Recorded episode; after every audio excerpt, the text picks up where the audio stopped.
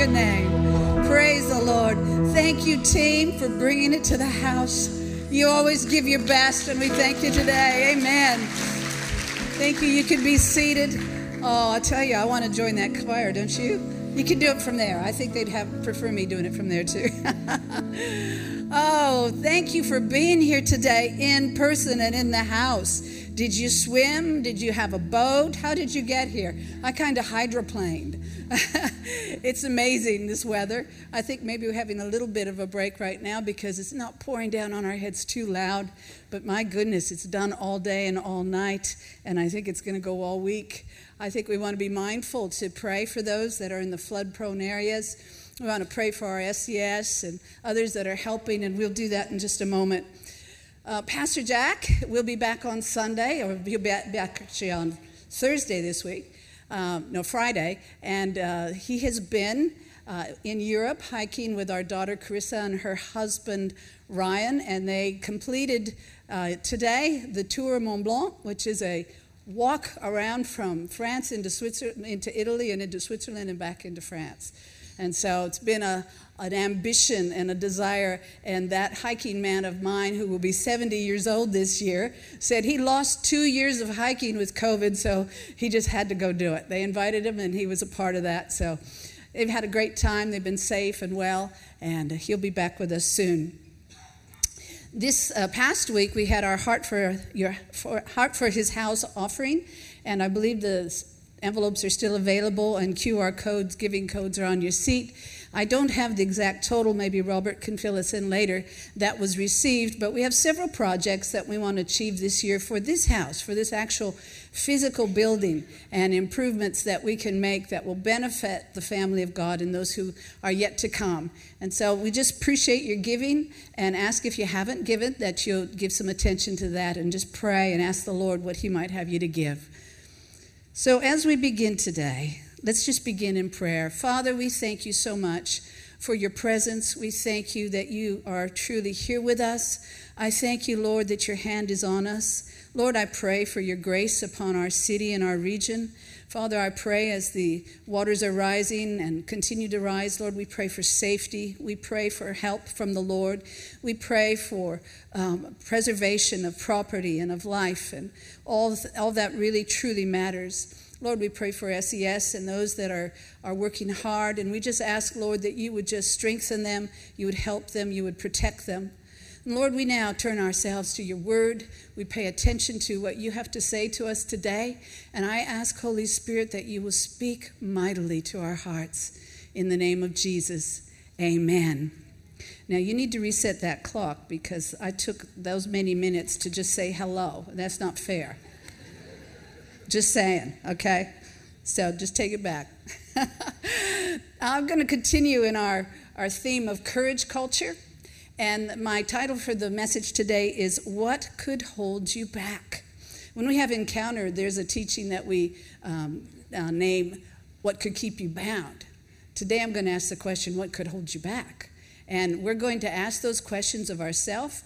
We're going to also ask the Holy Spirit to speak to our hearts. And we're going to pause for prayer as we look at each of these things there's obstacles in our way, and we're going to try to identify some of those obstacles that keep us from making the spiritual progress that God wants us to, to make. It takes courage to go and possess the land and enter the promised land, as we'll see illustrated in the life of the Israelites. And God had the Israelites in the wilderness after the Exodus, and it was His will to transition them from being warriors and wanderers to become worshipers and to become warriors that could take the land. And there's a progression that we're supposed to have. We leave our life of sin and wandering aimlessly, and we come to a place where God works in our life, and we become worshipers of Almighty God and serve Him with all our heart. And we become the warriors that will take possession, will pursue the things of the kingdom of God, and take the land for Him and for His glory. So they faced hardship, they faced things that were definite threats and things that you could say were fearful, especially from the inhabitants of the land that weren't prepared to leave. And so they were obstacles that were physical, and we face them too as well. We face things in our, in our life, maybe they be physical problems or other things, but often the greatest obstacles are the ones within our own hearts. Those are the hidden things. Those are the things nobody else sees or knows, but God knows, and we know them. And we find that Israel caved in in the most critical moments of when they were supposed to go forward, they went backward. And so we can find some strength in knowing that that's a warning. There's, a, there's something that we should know that when it gets tough, we need to keep going. We need to persevere. We need to press on through. Too many times they reacted in fear, and that led to their disobedience and failure to carry out the plans of God and to possess what God had for them. So we come to Deuteronomy chapter 1. These days, not many people bring Bibles to church, but if you're at home and you have a Bible, maybe you would like to pick it up. Or if you have one here, uh, or it's on your phone or something like that, I find it's really helpful to look at the text while we talk. And we're going to stay in Deuteronomy chapter 1 for most of what we're saying. And sometimes God will just sneak in an extra thought to you as you look at His Word. You'll find your eyes fixing on something, going, Oh, that's speaking to me right now. So let's give the, a chance for the Holy Spirit to work in that way.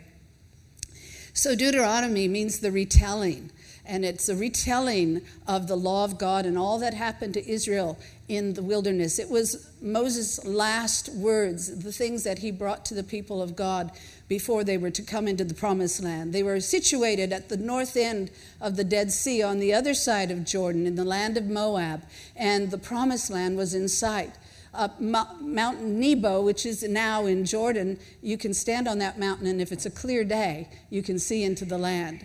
So, this is where they were on that land and getting ready to go.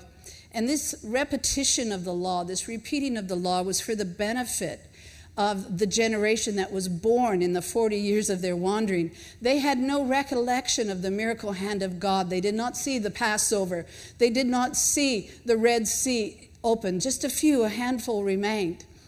Moses was one of them, Joshua was another, and so was Caleb.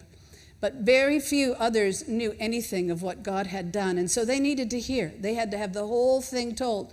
You know, when you get older, you just keep telling the stories over again? Well, there's value in retelling some stories, especially when it comes to talking about what God has done for you. And so this retelling was the generations, the new generations knowledge of the previous generation's experience, and they knew their heritage. They knew what they were built upon. They knew what God had done, and now what God was about to do. They needed to hear all of that. So they had a real test of their courage.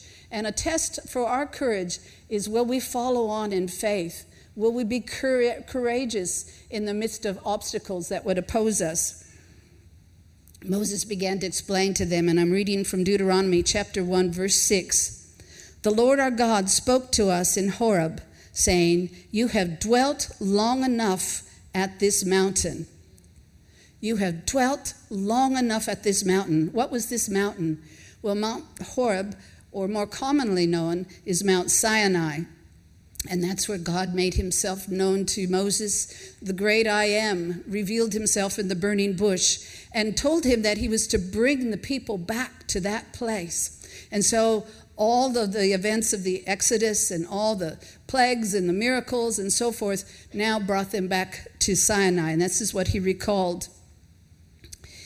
And this is the, the route that they took down to Sinai. They could have left Egypt and gone the military route straight up into Canaan, but they would have been right into the face of enemies. And so they needed some time to learn, to grow, and we'll talk about some of that in just a moment.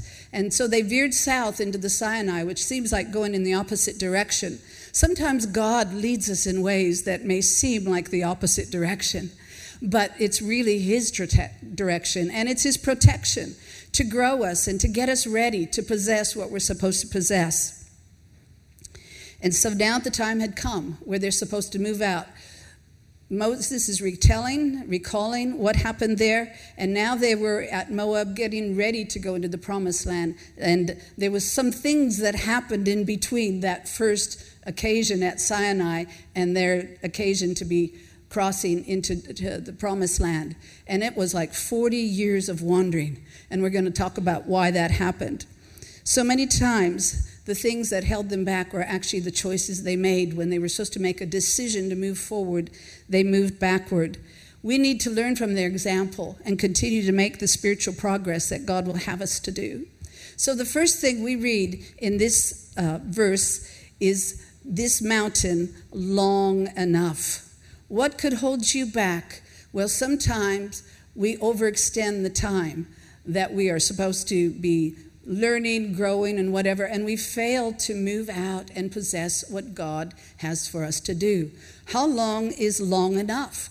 Well, in God's mind, as I, have read up the background of this, it was three months, one year and three months since they left Egypt, and there they were at Sinai. One year and three months was, in God's mind, enough time. But instead, it took 40 years. There's a big difference, isn't it? And I wonder what's in God's mind for me and for you. How much is enough? What is long enough? Sometimes we extend that out. I was uh, on the FaceTime the other night to um, my Joe in Canberra, and the kids kept popping in the room where she was FaceTiming. They were supposed to be in bed, you see. They kept extending that. But mom, this, but mommy, this, but mommy, that. They were extending that time. It was too long. They were supposed to be in bed. Sometimes it's too long. We're extending things on. So God had in his mind that it was enough time. Now, Sinai was very significant. It was significant to Moses and it was to the children of Israel, but they weren't supposed to stay there. It was meant to be a temporary location. It was to become a proving ground where God would work in them and prove their commitment and enter into covenant. At Sinai, the Israelites were prepared for Canaan by, first of all, learning God's ways and receiving his laws. And second, they entered into covenant with God. And thirdly, they built the tabernacle for them to worship on the way and once they entered into the promised land. And it trained the people and the Levites in how they were supposed to act and what they were required of them to do. And it organized the people into units, into their tribes, because before that time they were just a mass of people. And so they needed to be organized so that they could move out in battle, so they could break camp and make camp and all the things they needed to do. So all these things happened in that year at Sinai, but now it was time to move out. God said, It's long enough. So, what is your long enough? We're going to ask some questions of ourselves today. We're going to pray and we're going to ask some questions of the Holy Spirit. And He'll speak to us. Maybe already as I'm, I'm speaking, God is speaking and He's saying some things to you. So, would you close your eyes for just a moment? And let me just read out some thoughts to you. And would you ask the Holy Spirit to guide you and guide your heart? First of all, where is it that you have dwelt long enough? And do you sense a nudge from the Holy Spirit that it's time to move? Perhaps it's your comfort zone or your convenience zone. It might seem like procrastination or disorganization, but maybe there's a deeper basis that you haven't moved forward in. Perhaps it's a fear of the unknown Maybe it's a fear of facing the hard work, and that deters you from moving forward. It's easier just to stay put. What unwanted patterns are constantly repeated in your life or ministry? Is something arising in your heart right now that says, enough is enough? This must change. I must move forward. God is speaking. Let's ask Him, Holy Spirit, what is enough? Lord, would you just speak to our hearts right now as we wait before you?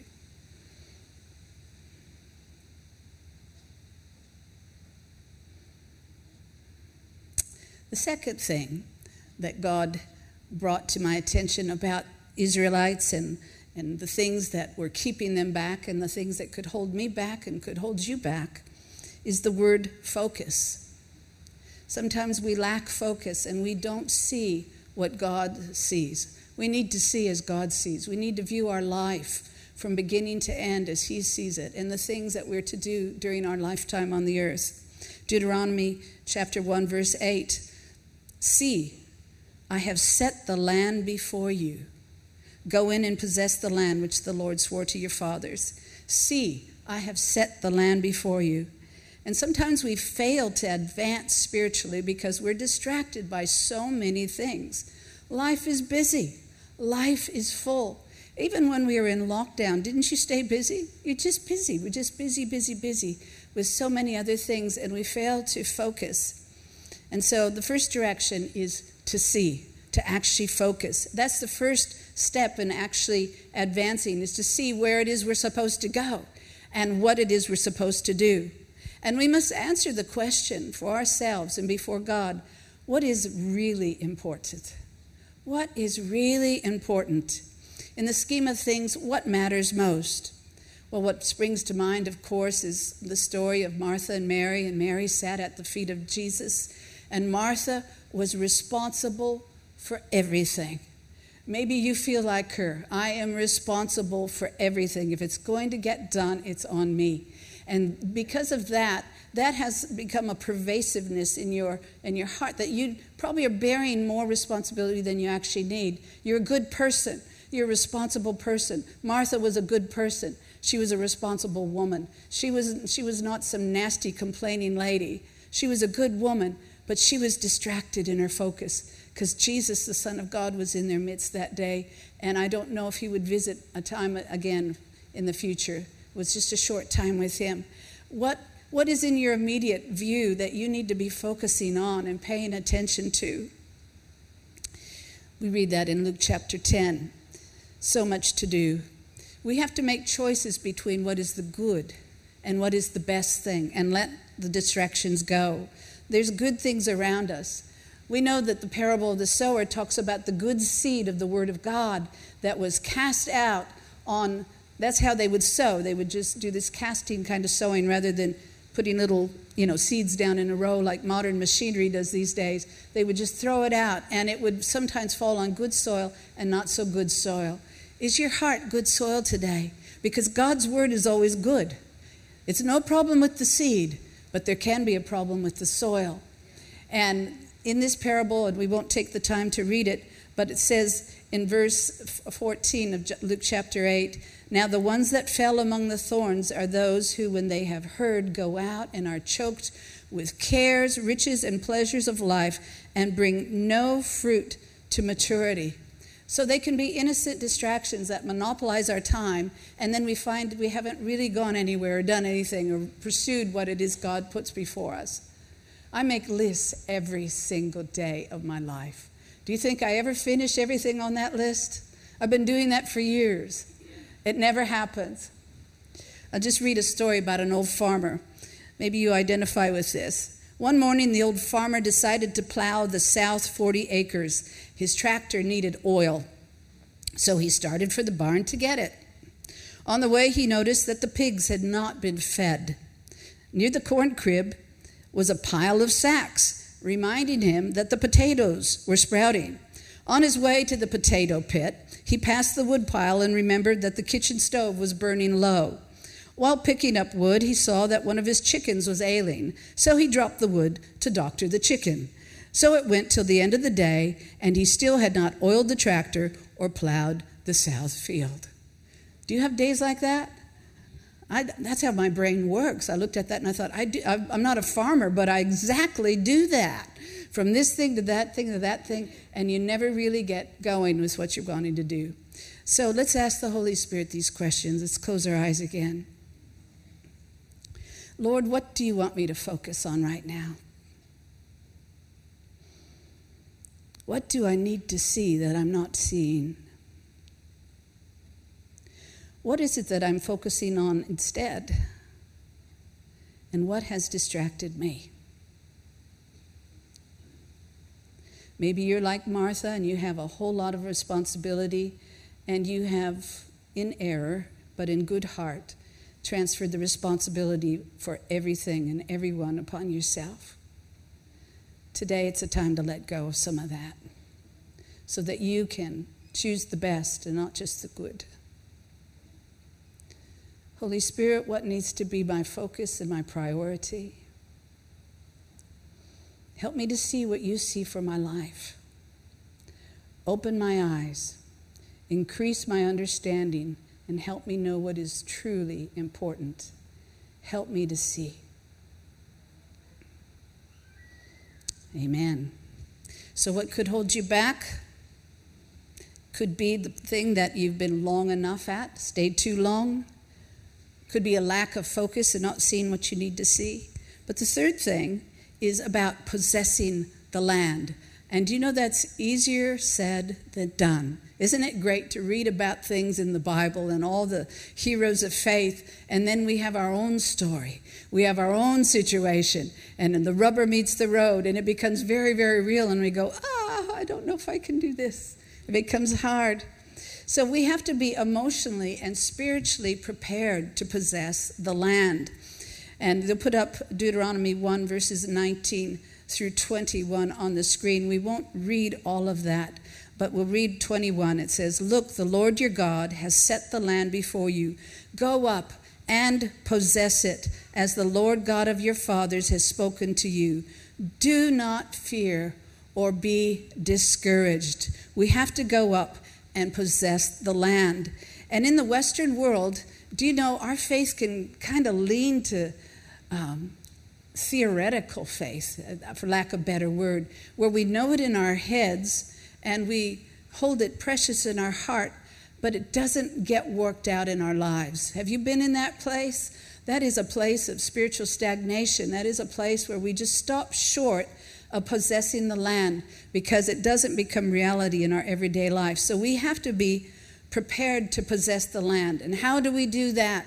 We do that by making the decision to go forward and believe and act on what we believe.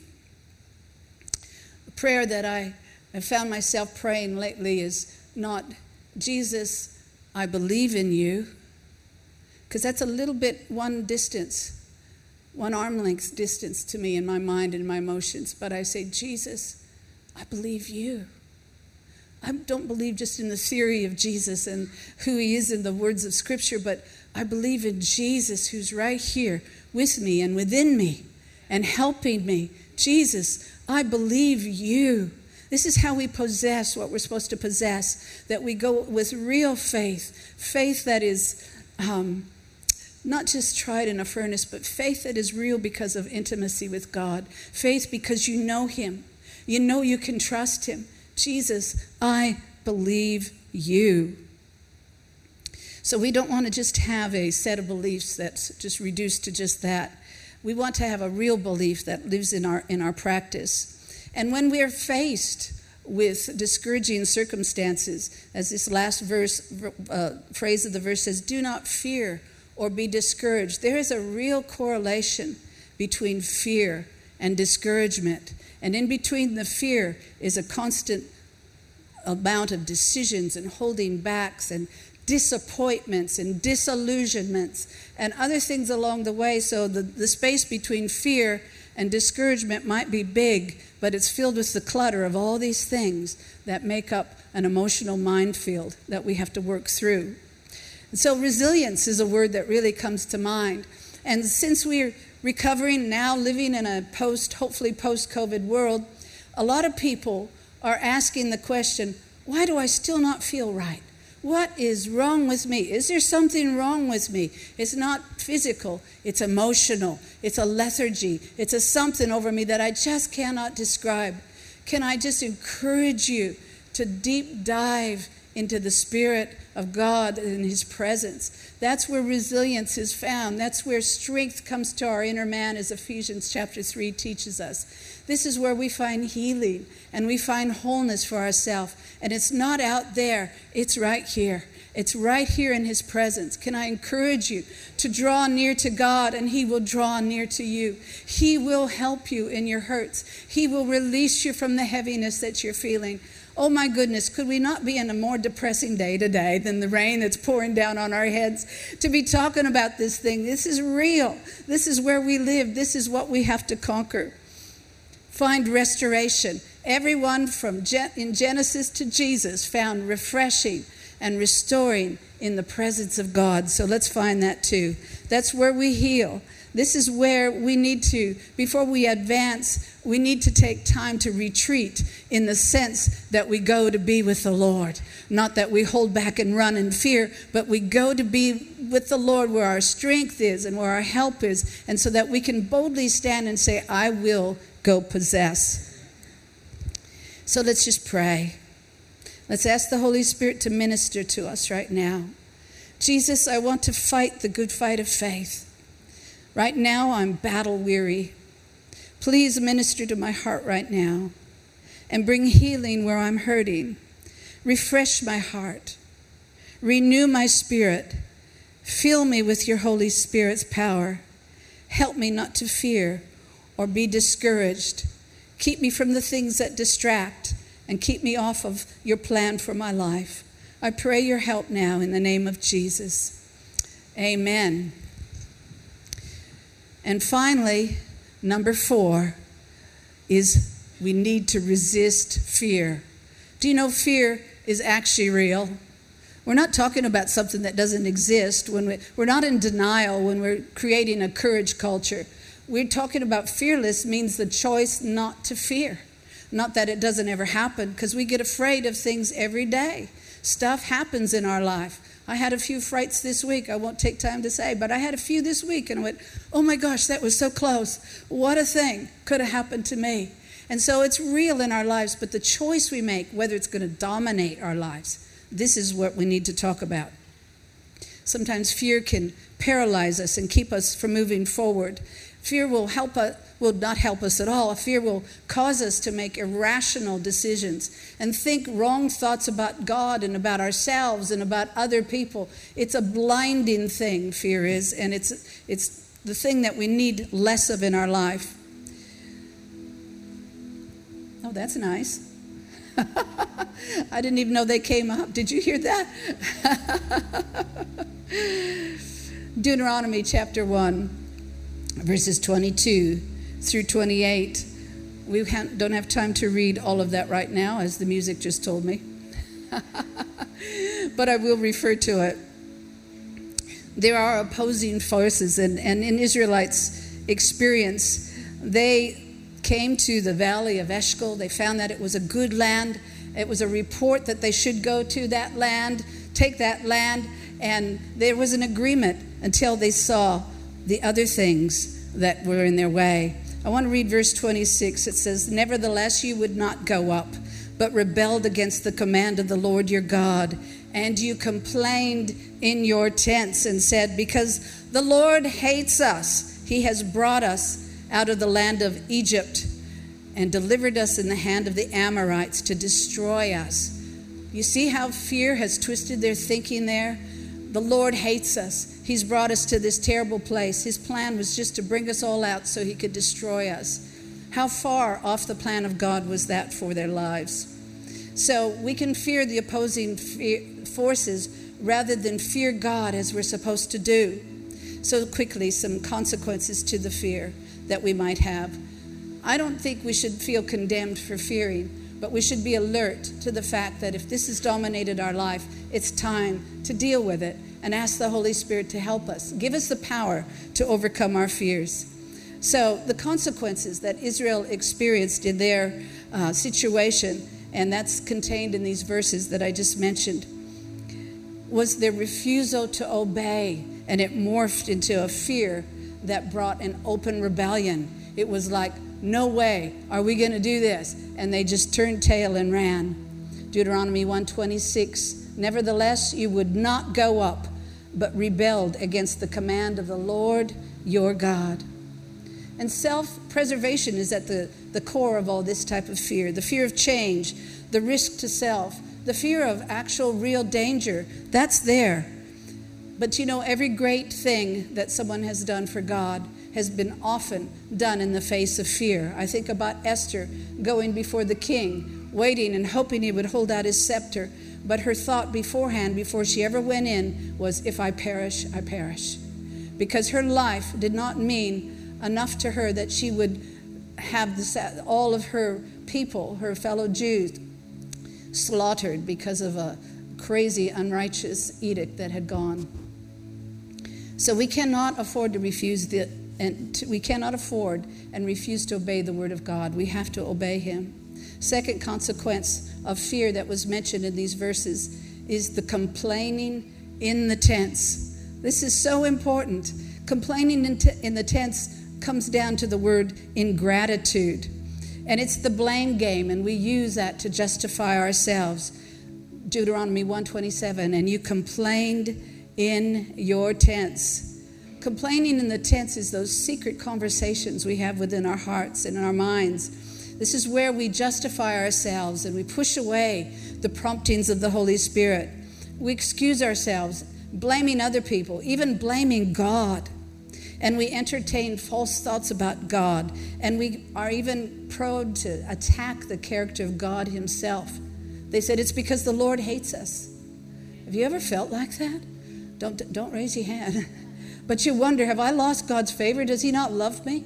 And they went so far as to say it's because He hates us and He wants to, to destroy us. And if we leave those thoughts unchecked, they will just come and boil up within inside of us and cause all kinds of trouble and problems. And if we leak out those thoughts and say them out loud, they will infect others and, and also discourage them. And complaining in the tents is just a downward spiral, and it just promotes ingratitude. And you fail to see how good God is. You forget how good God is. In Numbers 21, verse 4 and 5, it says, The soul of the people became very discouraged on the way, and they spoke against God and against Moses and in the wilderness. And they said, For there is no food and no water, and our soul loathes this worthless bread. That bread that fed them and sustained them for 40 years, they now loathed it and called it worthless. It was a miracle every day that they lived, and they loathed it. They had ingratitude. You see how far you could go. But gratitude encourages our heart. It does the opposite effect. It makes you look at what you do have and be thankful for it. It makes you remember what you have had, and it gives you faith and hope for a future that God is good. So, resulting in the complaining in the tents and rebellion. And then the next thing that fear brought to them was a loss of faith, and it resulted in discouragement in their hearts. And we go forward also then into the next thing that's in Deuteronomy 128 talks about attention to the problem and not the promise. And the problem was that they be stronger than us. They're more than us, and there's giants in the land. And when we focus on that, we cannot focus in faith, we just look at the detail and the problem, and the devil is definitely in the details in this case. They're bigger, they're stronger, their cities are fortified. We cannot possibly beat them. We magnify the problem, and if we only look there, we can never magnify God and look at his greatness and his goodness and all that he could do. And they also jump to conclusions. If we do this, if we go here, all our we will die and so will our children. All will be lost. They just knew it. They totally knew it. And so we can focus on the prob- problem and not the promise. And when we do that we also lose our opportunity as in verse 41 through 46 it says we have sinned against the lord. They knew that they'd missed out and they weren't going to be able to go into the land and they brought, it brought remorse and stagnation to their lives in verse 45 and verse 46. They returned and they wept before the Lord, and they remained in Kadesh, and they did not go forward. In these moments, sometimes I find it really important that we repent of certain thoughts. And so as we close today, I'm going to ask you to have that heart, that heart of humility. It's, it's not enough to just point out something and have God put his finger on it, God requires that we respond. And the right response for a surrendered heart to God is to repent from our way, from our thinking, and to turn and to go God's way. Sometimes there is some remorse in that as well, and we might need to humble ourselves before God and say sorry to Him. Say, Please forgive me, Lord. I've thought wrongly about you. And so let's bow our heads one more time and we'll pray. Lord, I just pray that you show me the areas of my life where I've thought wrongly about you and where I need to repent and receive your forgiveness. And Lord, I know that when I do, you will freely forgive me. And that, Lord, you will help me in this area of my life. Lord, show me where I've allowed fear to come in. Show me where my thoughts have been wrong about you. Father, have I been complaining in the tents? Have I been ungrateful? And has my ingratitude leaked out onto others? Have I stopped being grateful? Lord, I pray, Holy Spirit, that you'll help me.